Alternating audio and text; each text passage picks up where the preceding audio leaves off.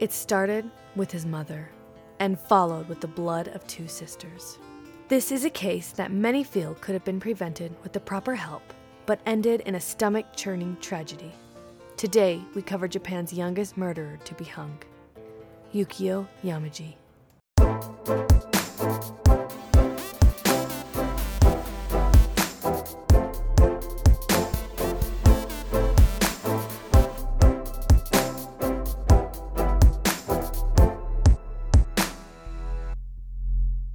Hi, guys, and welcome back to my podcast. I'm your host, Lulu, and today we're going to cover Japan's youngest murderer to be hung. So, I just want to give everybody a heads up. I am terrible at English as it is, and that is my only language that I know. And since this is a case that happened in Japan, a lot of the names are really funky. I honestly looked up Google Translate and tried to see how it is pronounced in English. Um, and that's kind of what I'm going off of. But I'm just giving you a warning. I'm probably going to butcher a lot of the names of people and places in this. So, like, just don't come after me for that because, warning you now, I suck at them. The story of Yukio Yamaji starts in the city of Yamaguchi in Japan. He grew up as an only child with just his two parents, and their family got even smaller when Yukio was in elementary school. His father ended up passing away from cirrhosis. That was a side effect from his alcoholism in January of 1995. The family was already living in poverty, and his father passing away made that poverty much, much worse. Afterwards, Yukio really tried to keep his grades up, but he was never a very good student, and with the stress of his father passing away, it just got even worse. He enjoyed keeping to himself and would hardly talk to others, especially women. They made him really uncomfortable, and he just couldn't really get the confidence to go and speak to them. And because of his very shyness towards others in school, it left him not having very many friends. Um, he didn't really have people to surround himself with to talk to about any of this, and he really had to deal with a lot of this alone. And this would often cause him to act out very violently, which also was not helping his loneliness because nobody really wanted to be friends with, you know, the weird shy kid who gets violent when he's uncomfortable or scared or nervous or anything like that. They actually have recorded cases of him smashing windows in one of his outrage during school time. And because he had no friends, he had a very high lack of motivation. He did not enjoy going to school and he would often just not show up. And this got worse after his father passed away, leading him to really skip a lot of school and leaving him even more lonely in the long run. And once he graduated junior high, he decided that he wanted to move straight into the working force and did not want to continue on to high school. And so that's what he did. Never really getting his high school diploma and finishing junior high school with no friends. When he began working, he started with delivering newspapers around town. And after work, when he wasn't, you know, delivering newspapers, he would spend most of his free time loitering around a toy store. In one of these trips that he just hung out around the toy store, he stumbled across a woman in her 20s and he fell head over heels for her. Now remember, he did not go on to high school. He only graduated junior high, so he was very, very young when he met this 20 year old woman. And their relationship quickly turned intimate. I'm not sure if at the time she realized how young he was, and then when the relationship started moving forwards, she realized it later and chose to continue on with it, if that makes any sense. Um, but still, like, he was very young, underage, and she was 20, so it was illegal. But it did seem as though once the woman either found out he was a teenager or really thought on this relationship, if she knew in the beginning of this relationship, that she did not want to continue to see him because he was so young. So she decided it would be best to cut the relationship off at that point. But Yukio did not feel the same way. Yukio wanted to continue to see her because he just felt so far in love with this woman that he just couldn't leave her. But even after this breakup, Yukio and this woman still kept in contact, it seems. And Yukio's mother at this point began to notice little things about their interactions together. And she decided one day that she was going to call this woman and really get to the bottom of what was going on. Because Yukio had never told his mother that he was dating her or anything like that. She just kind of started seeing this woman coming and going and seeing a lot of really weird things that, you know, friends would not be doing together. And obviously, she was concerned because Yukio was only a teenager, and this woman was an adult. So, obviously, after his father's passing, Yukio and his mother's relationship had become a little strained, especially with them falling farther into poverty because his father was no longer around to help pay those bills. So, Yukio's mother would often approach him and ask him for money because he did have a job and he would give her this money. But she would never tell him what she was spending the money on or what the money was for. And as time went on and his mother just continued to ask for money and never tell him where it was going, and for Yukio to see that their situation really wasn't getting any better, so that money probably wasn't going in anywhere important, he began to grow very angry towards his mother. And he continued to sustain her accumulating debt, which just made his anger and frustration even more. And then once he found out about those phone calls that his mother was making to the woman he was in love with, to get down to the bottom of it and probably essentially warn the woman that Yukio is underaged and this woman is an adult, he got even madder. And that was the one thing that sent him over the edge. I know we're kind of jumping right into the story in this episode, but there's really not a lot I could find about his childhood and him growing up. And I think a lot of that has to do with the fact that this is a Japan case, and so where I am located, it's very difficult to find these articles and things like that to read on. So I know it kind of is moving fast at the beginning, and I do apologize if if that's a little much for you. I know some people like that and then some people just don't. But, anyways, because he was so mad at his mother, he ended up grabbing an aluminum baseball bat that was located inside of their apartment and decided he was going to take his anger out on his mother. He began beating this poor woman on her head over and over and over. During the first hit, he ended up breaking some glass all over the apartment that they shared, and she tried to desperately steady herself. She ended up walking on the shards of glass. Yukio kept beating her, and when he was asked by the authorities, he could not recall how many times he hit her or how long the attack had lasted. Yukio was seeing red, so much to the point that he doesn't even really know how long it lasted and when they looked over the body of his mother, after the attack was over and she had passed, they discovered that she had sustained multiple rib fractures, and her face was indistinguishable, along with the fact that she did have those glass of shards in her feet. So on July 29th, 2000, at the age of 16, Yukio had committed his first murder. And a few days after he had murdered his mother, he ended up inviting the woman that he loved over to his house for lunch.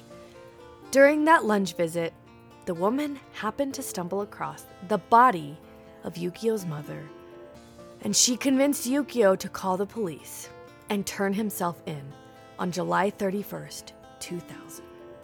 Which means he had spent two days in that apartment with his mother's dead body, just living his life normally.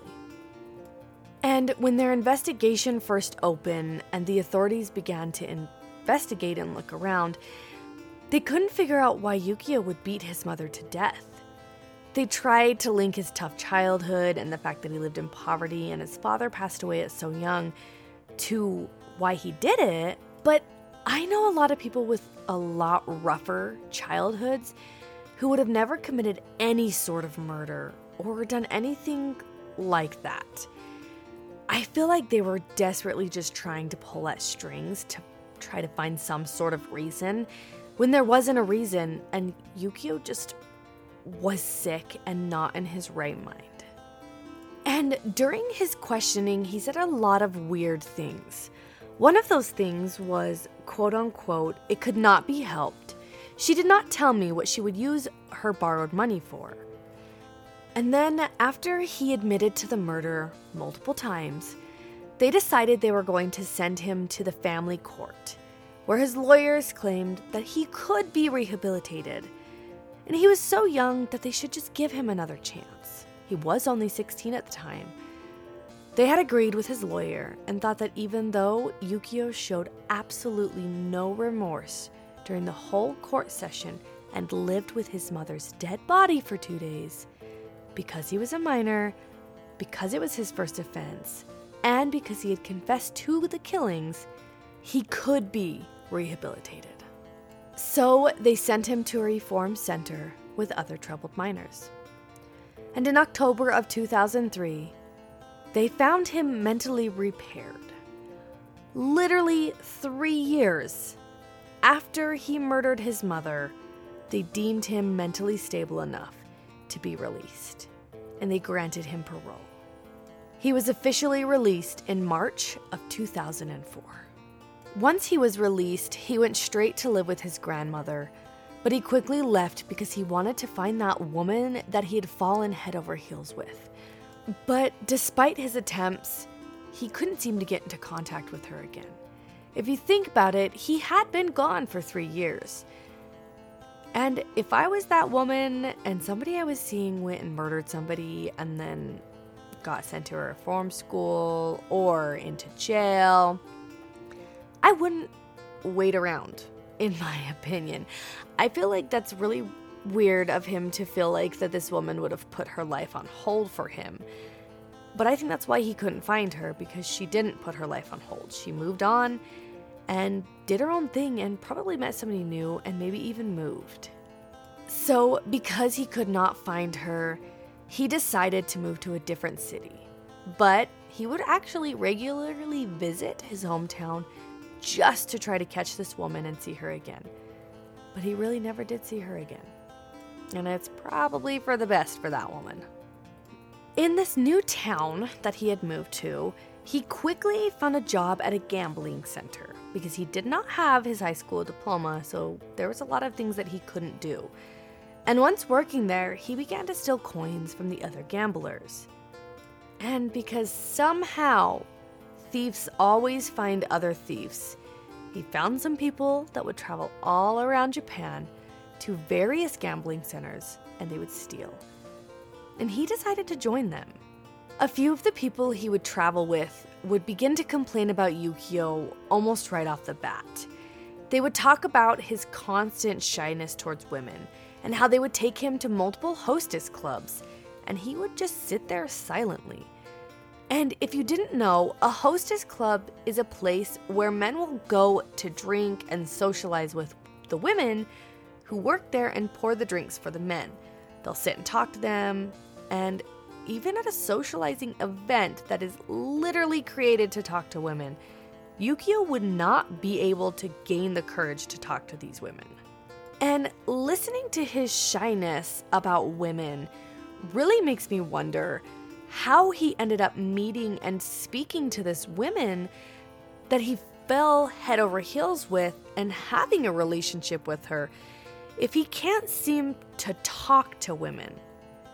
Maybe she approached him first and it made it easier. I'm not really sure, but I just feel like that is a very interesting thing to think about that he would talk to this other woman that he loved and had a relationship with her, but he couldn't seem to do it towards the others. And let's be honest, these people were not really his friends. they were just all hanging out and stealing together. And they really didn't give Yukio any sort of support system to rely on and talk to when he needed. So here we are again with Yukio and his loneliness. With his lack of being able to speak to people and create any sort of relationship, not necessarily a sexual one, but even a friendship one, is really putting a strain on him. And because of this, it caused his frustration to grow.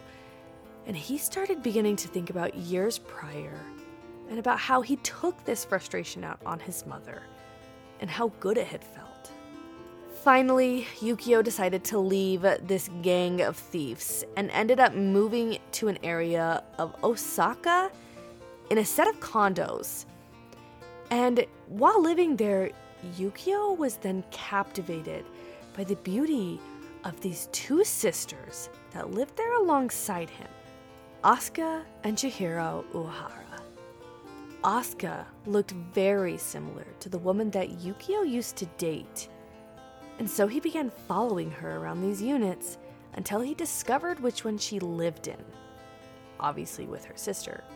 Soon after, he began messing with things around their home, like their power unit, which ended up causing a power outage because he was trying to figure out how to cut the power, how to, you know, get in there and do what he wanted to do without getting caught.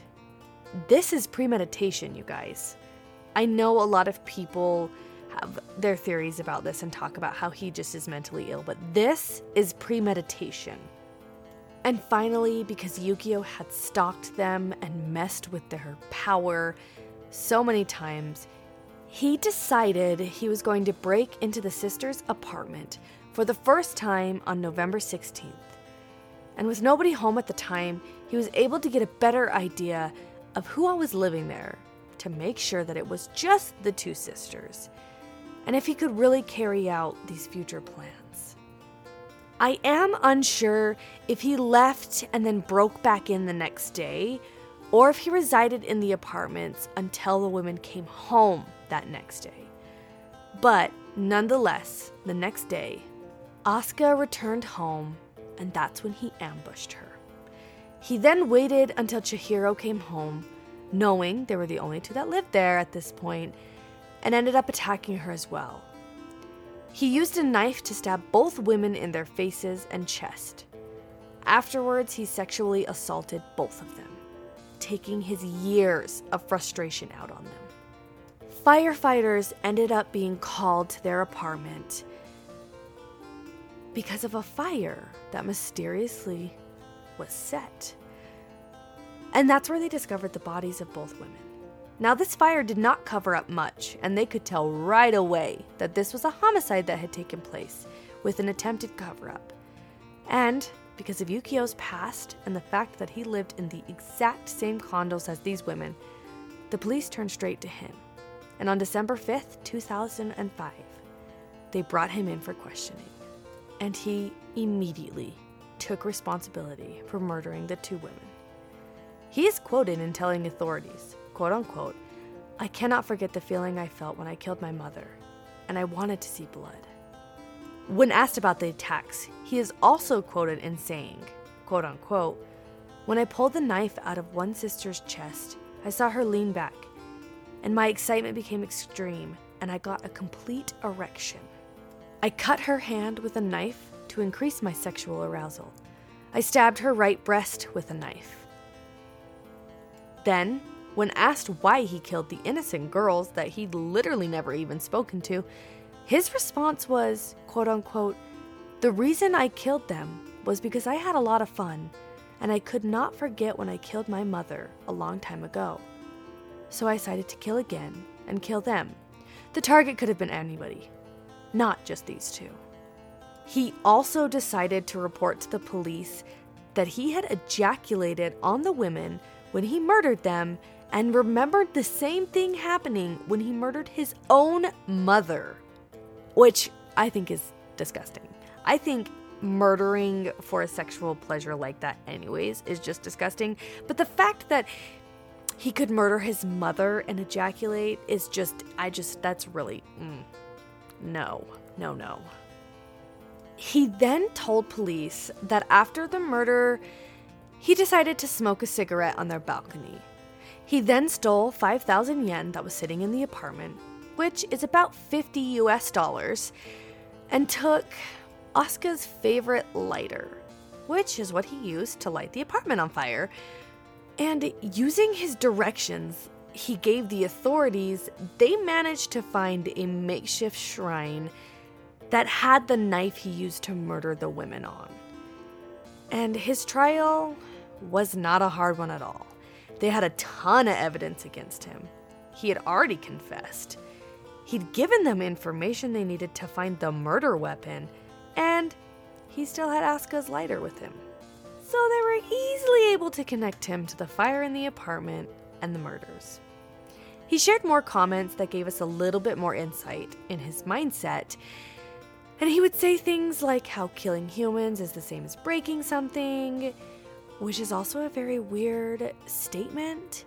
He also informed the courts that if he was released again, he would kill again. And he actually asked for the death penalty.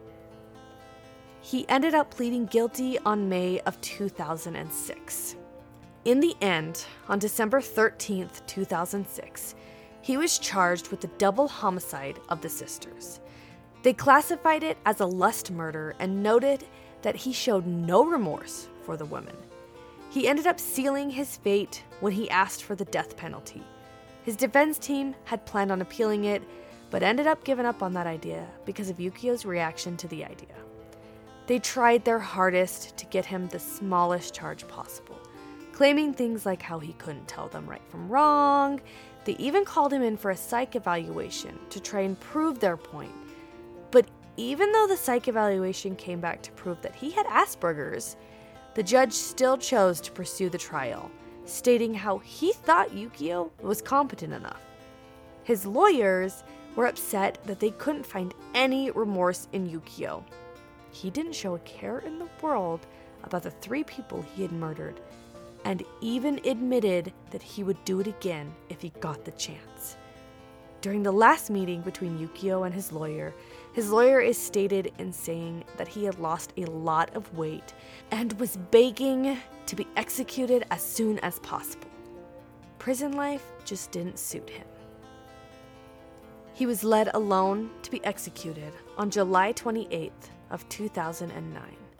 He had no friends or family attending the only company he had was Hiroshi Miyu, another Japanese serial killer who was also set to be hung that day.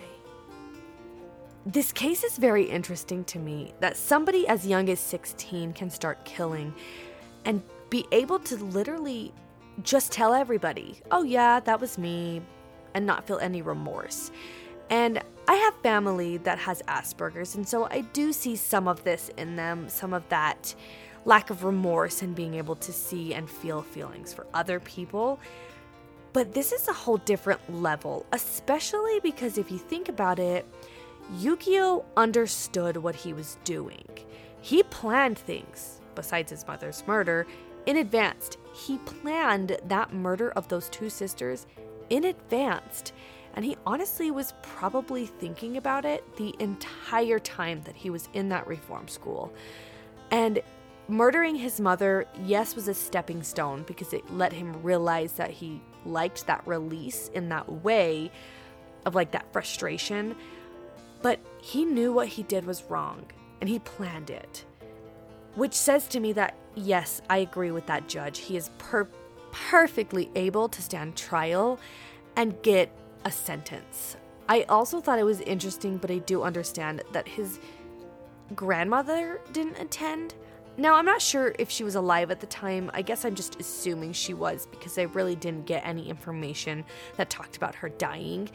Um, if she chose not to attend, I also get that because Yukio had murdered his mother and then proceeded to murder two other people. So I do not blame her if she is alive for, or was alive, for not wanting to attend his execution. Now, these poor sisters should not have been murdered. Neither should his mother. Nobody should have been murdered in this case. His mother was probably, yes, making some bad choices with asking her son for money. I get that.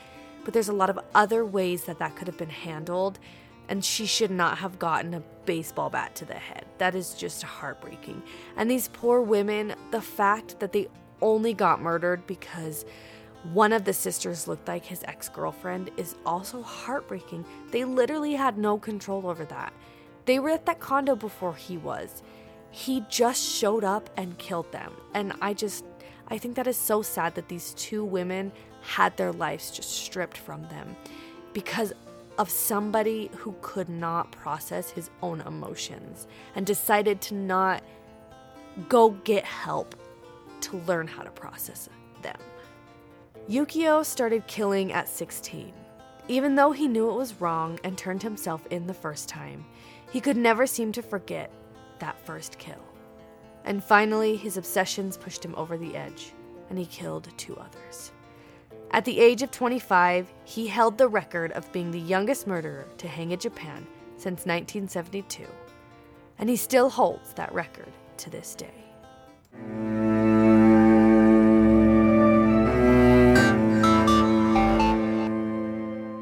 There may be false or misleading information throughout this podcast. All facts have been researched to the best of my abilities, but accidents do happen. If this is a story you are interested in knowing more about, I highly recommend doing your own research. Thanks for listening, and I'll see you next time.